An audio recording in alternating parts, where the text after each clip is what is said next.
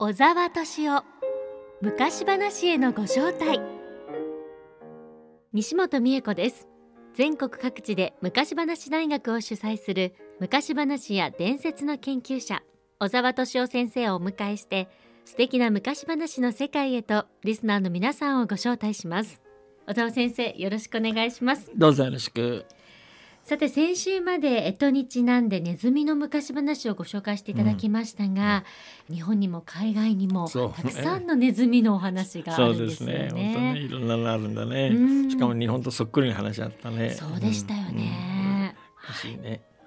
では先生今週のテーマを教えてください。あのねドイツのメルヘン研究者で歌教授って方がいらしてね、はい、僕は歌も彼の若い時からよく知ってて親しい人なんですけどこの間日本にお呼びして日本で何回か講演してもらったんですね。そうですよね、えー、そのうちの一つのね、はい、白百合女子大学というところでやったラプンツェルの講演を聞いてもらおうと思うんですね。はい、うんラプンツェルっていうのはグリム童話の中に一つあるんですけどね有名な話でご存知の方いらっしゃると思うんですけどこういう話なんですけどね、はい、あるところにその一人の男とおかみさんがいたと。でおかみさんが子供が欲しいと思いながらずっと恵まれないでいたと。でそのうちにやっと身ごもったんですね。でその頃ね隣にの魔女の家の庭に、ラプンツェルという草があってそれがとても美味しそうなもんだからどうしても食べたいと思っちゃう、はい、で男が入っていくんですね、はい、男の方が女房のためにそのラプンツェルを取ってやろうと思って入っていく。で見つかってで言い訳をするのね。女房が身ごもってどうしてもラプンツェルとか食べたいというんで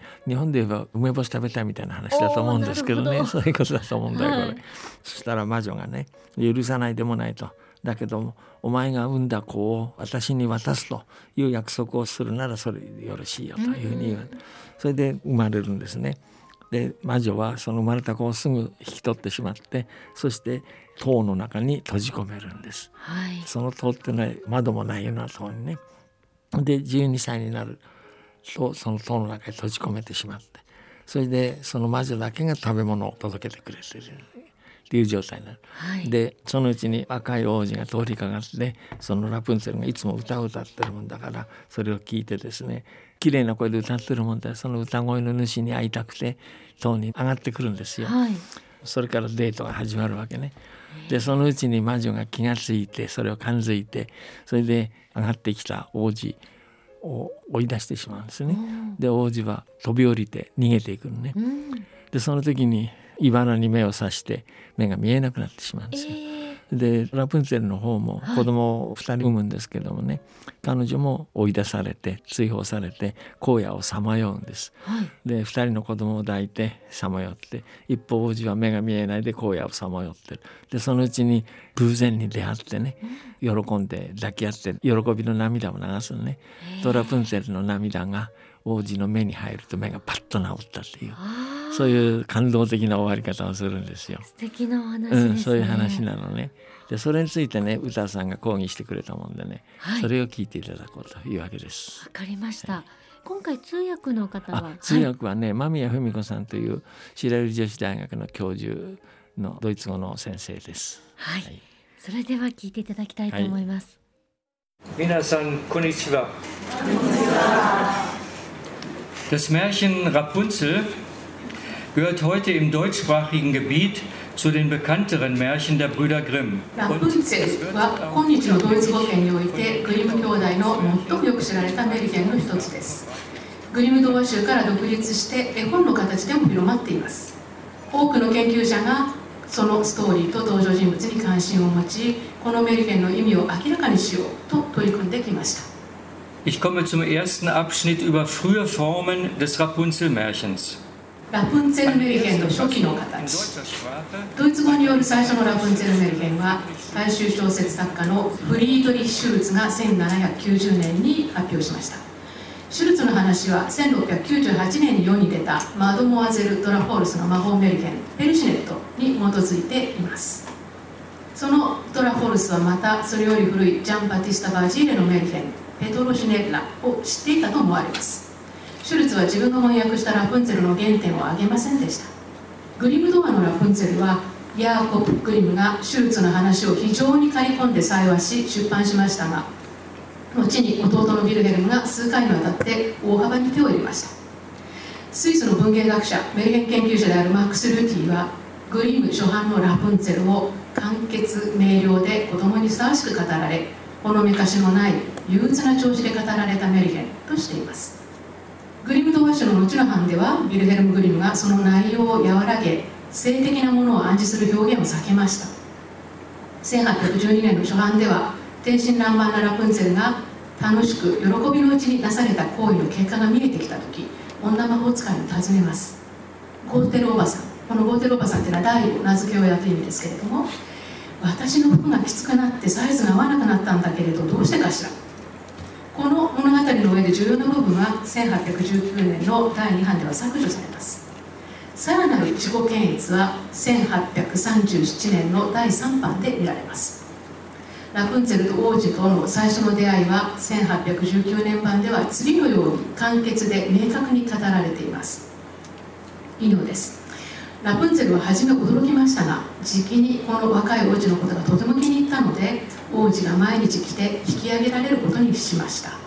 そうやって2人はしばらくの間楽しく喜びのうちに過ごし夫と妻のように心から愛し合いました。1837年版では王子は求婚者として現れます。2人の楽しく喜びに満ちた夜の同棲生活については語られません。次のようにあっています。それでラプンツェルの不安は収まり王子が自分を夫にしたくないかと尋ねるとラプンツェルは王子が若くて美しいのを見てこの人の方が年取ったゴーテルおばさんより私を愛してくれるでしょうと考えはいと言って王子に手を差し出しました。2人は王子が毎晩ラプンツェルのところへ来ることを約束し合いました。ラプンツェルには双子が生まれますがその原因ははっきりしません。これは語りの論理的一貫性が時に途中で欠けることの一つの証明です。少なくともシュルツの話までは感じられたイタリアやフランスのテクストにある軽快さとユーモアはありません。ドイツのメルヘンより多くの点で異なっており特に後半は生き生きしているというバジーレのテクストに対してグリム兄弟は1812年版のためにテクストを整えなければなりませんでした。パセリはすでにシュルツがラプンツェルに改めていました。グリムはフランスの妖精物語を思い出させる妖精フェーを女魔法使いとしドラマチックな結末を用意しました。王子は絶望的な状況でよく考えもせず人生の危機をおしまいにしようと塔から飛び降ります。けれどもメリネの主人公というものは死にません。というわけで王子は目を茨で刺されるだけです。しかし愛するラプンツェルの涙がその目を濡らすと不思議なことに王子は視力を取り戻します。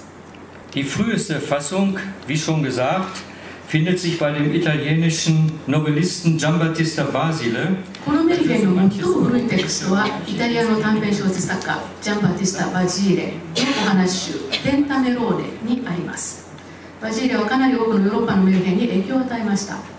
そのテクストはペトロジネッラといい全50話からなるペンタメローネの2日目の第1話です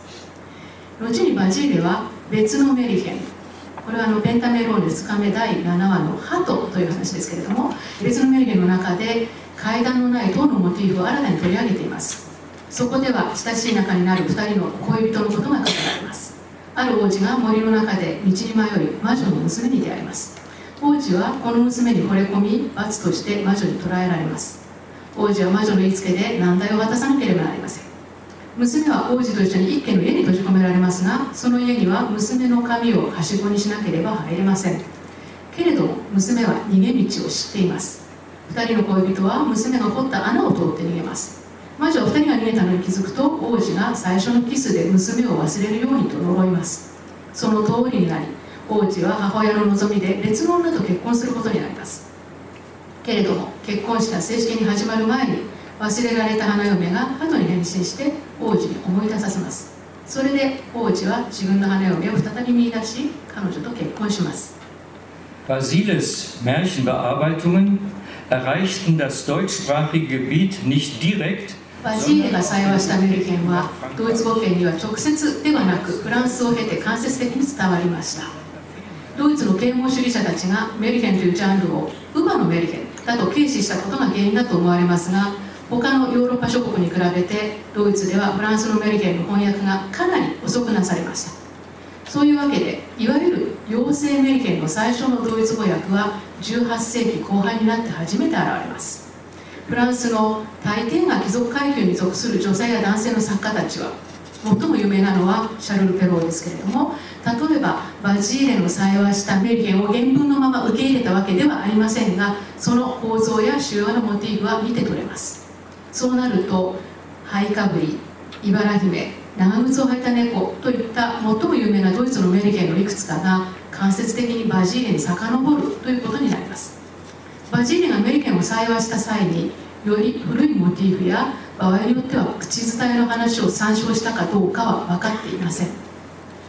Ende des 17. Jahrhunderts gab es in Frankreich eine wahre Schwemme von Feenmärchenausgaben. フランスでは17世紀末に妖精メリヘンの観光が大流行しました。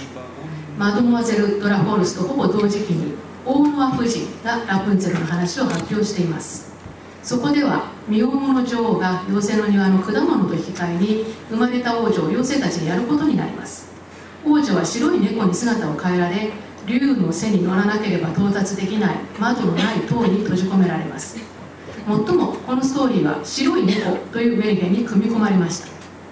ドイツではグリム兄弟のグリム童話集にラプンツェルが採用されたことでラプンツェル・メルヘンが知られていくようになります Ich komme nun zu einem zweiten Abschnitt, den habe ich benannt Stoffe, Motive und Deutungen. 題材、モチーフ、解釈というところです。ラプンツェルメルケンにはメルケンに典型的な状況が見られます。庭はタブー視されており、良いあるいは悪い被害者、怒りの存在ということですけれども、良いあるいは悪い被害者の所有物です。それは魔法の庭で許可なく立ち入ることは禁止されています。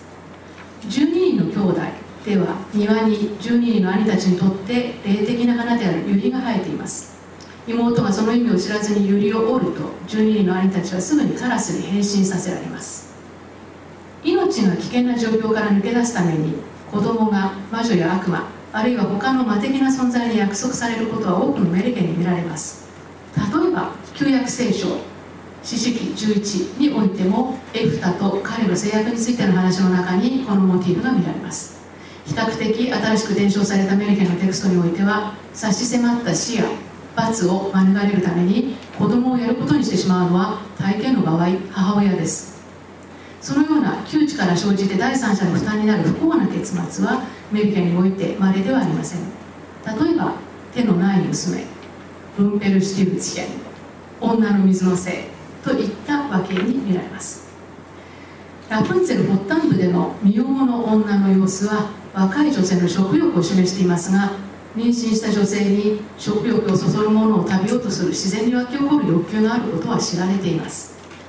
若い女性が自分の意思に反して塔に閉じ込められることは女子誌や伝説また短編小説において成熟に至るための一段階であり最も古いメリケンモチーフの一つとなっています。ラプンツェルメリケンでは求婚者が策略を使って塔に到達し囚われている女性を解放します。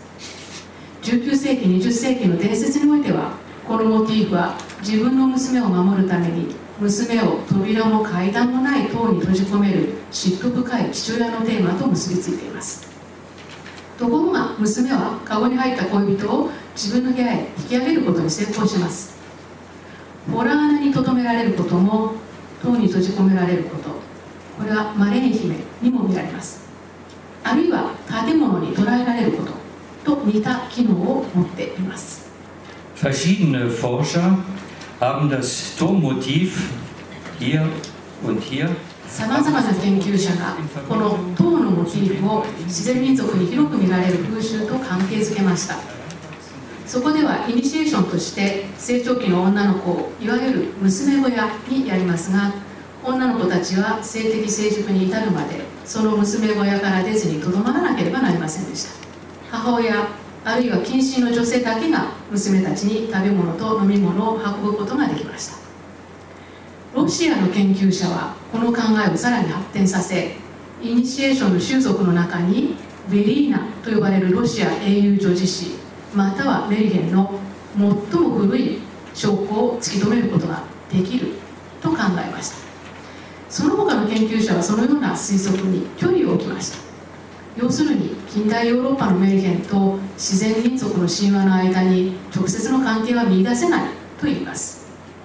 少なくともラプンツェル・メルヘンは16歳つまり大人になる時期の娘が老婆や女魔法使いや妖精の支配下に渡らなければならないことになっており女性の段階的な成長成熟が元になっています。結末部の魔法による変身。いわゆる魔法的闘争は無数のメルヘンの構成要素でもあります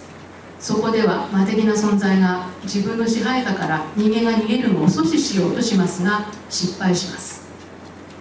Eine beträchtliche Zahl psychologisierender Deutungen beschäftigt sich mit der Figur Rapunzel 心理学的解釈の相当数がラプンツェルを扱い成熟過程としてのラプンツェルの発達をその考えの中心に置きました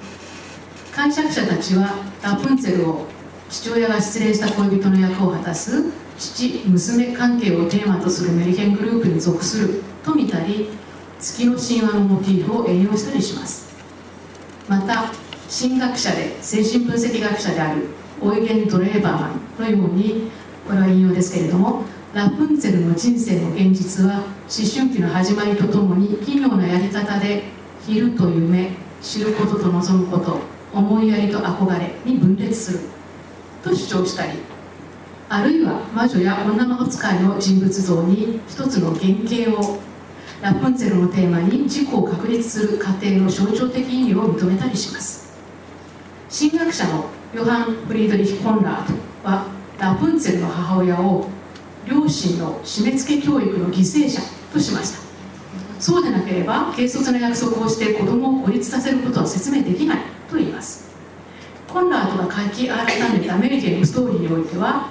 独り言と会話によって外界への不十分な接触による間違った教育の結果が描かれています。In Basilis Petrosinella ist das Hinaufklettern an den langen Haaren? 長い髪につかまってよじ登ることは強い力を備えた髪として髪本来の機能を変えて他のものとして使っているわけでバジーレのペトロシネラに独特です。すでにメソポタミアやギリシャの伝説また別の場所においても神に備わった力についてのイメージが存在しました。英雄は髪が切られるとその強さを失って任されたり不死身で亡くなったりします。魔法的闘争を構成する要素は忘れられた花嫁のモチーフでこれは常にメリケの結末部に現れます。ここでリンゴが変身の魔法に役立つことがありますがリンゴはさまざまな他の機能との関係においてもよく知られており例えば中世末期のフォルトナートス説話を思い起こさせます。フォルトナートスではリンゴを食べると角が生えて鼻が伸びそれがまた元通りになります。今日は一昨年の10月に白百合女子大学で行われた歌先生の講演会の模様をお送りしました、そうですね、はい、あのー歌さんの話聞いてると日本ではグリムのあの話しか知られてないけど実はそれがヨーロッパのね16世紀ぐらいからのいろんなイタリアやフランスの文学的な伝承の中にあるということがよく分かって面白いですね。そうですね、うん、そういう背景があるということがね、よく分かって面白かったと思うな。うラプンツェルって有名なお話ですけど、うん、いろんな解釈がね、そうですね。あるんですね。でね、やっぱりあの今聞いててもね、特にラプンツェルの場合はね、心理学的な解釈によく使われるんですよ。いろんな解釈があってね、はい、それをいくつか説明したけどね、うん、僕は必ずしもあんまり納得しないところはあるんですけどね心理学的なそうなんです、ね、解釈についてはね。つまり心理学的な解釈ってさどうにでも言えるじゃないですか。うん、ね、だから僕はあんまり好きじゃないんだけどさ、はい、でもドイツの学者は割とね心理学的な解釈を好みますね。歌先生はあんまりやらないんですよ。それは普通。ただ今講演だからいくつか紹介したんでしょうけどね、はい、彼は自分から積極的に心理学的な解釈を主張する人ではないんだけどね、うん、彼はむしろ文献学の方でね。文献学的な研究の人でね。はい、うんでは先生来週も引き続きおそうね。後半聞きましょうよね。はい、はい、楽しみにしています、はい、小沢先生ありがとうございました。ありがとう。小沢敏夫昔話へのご招待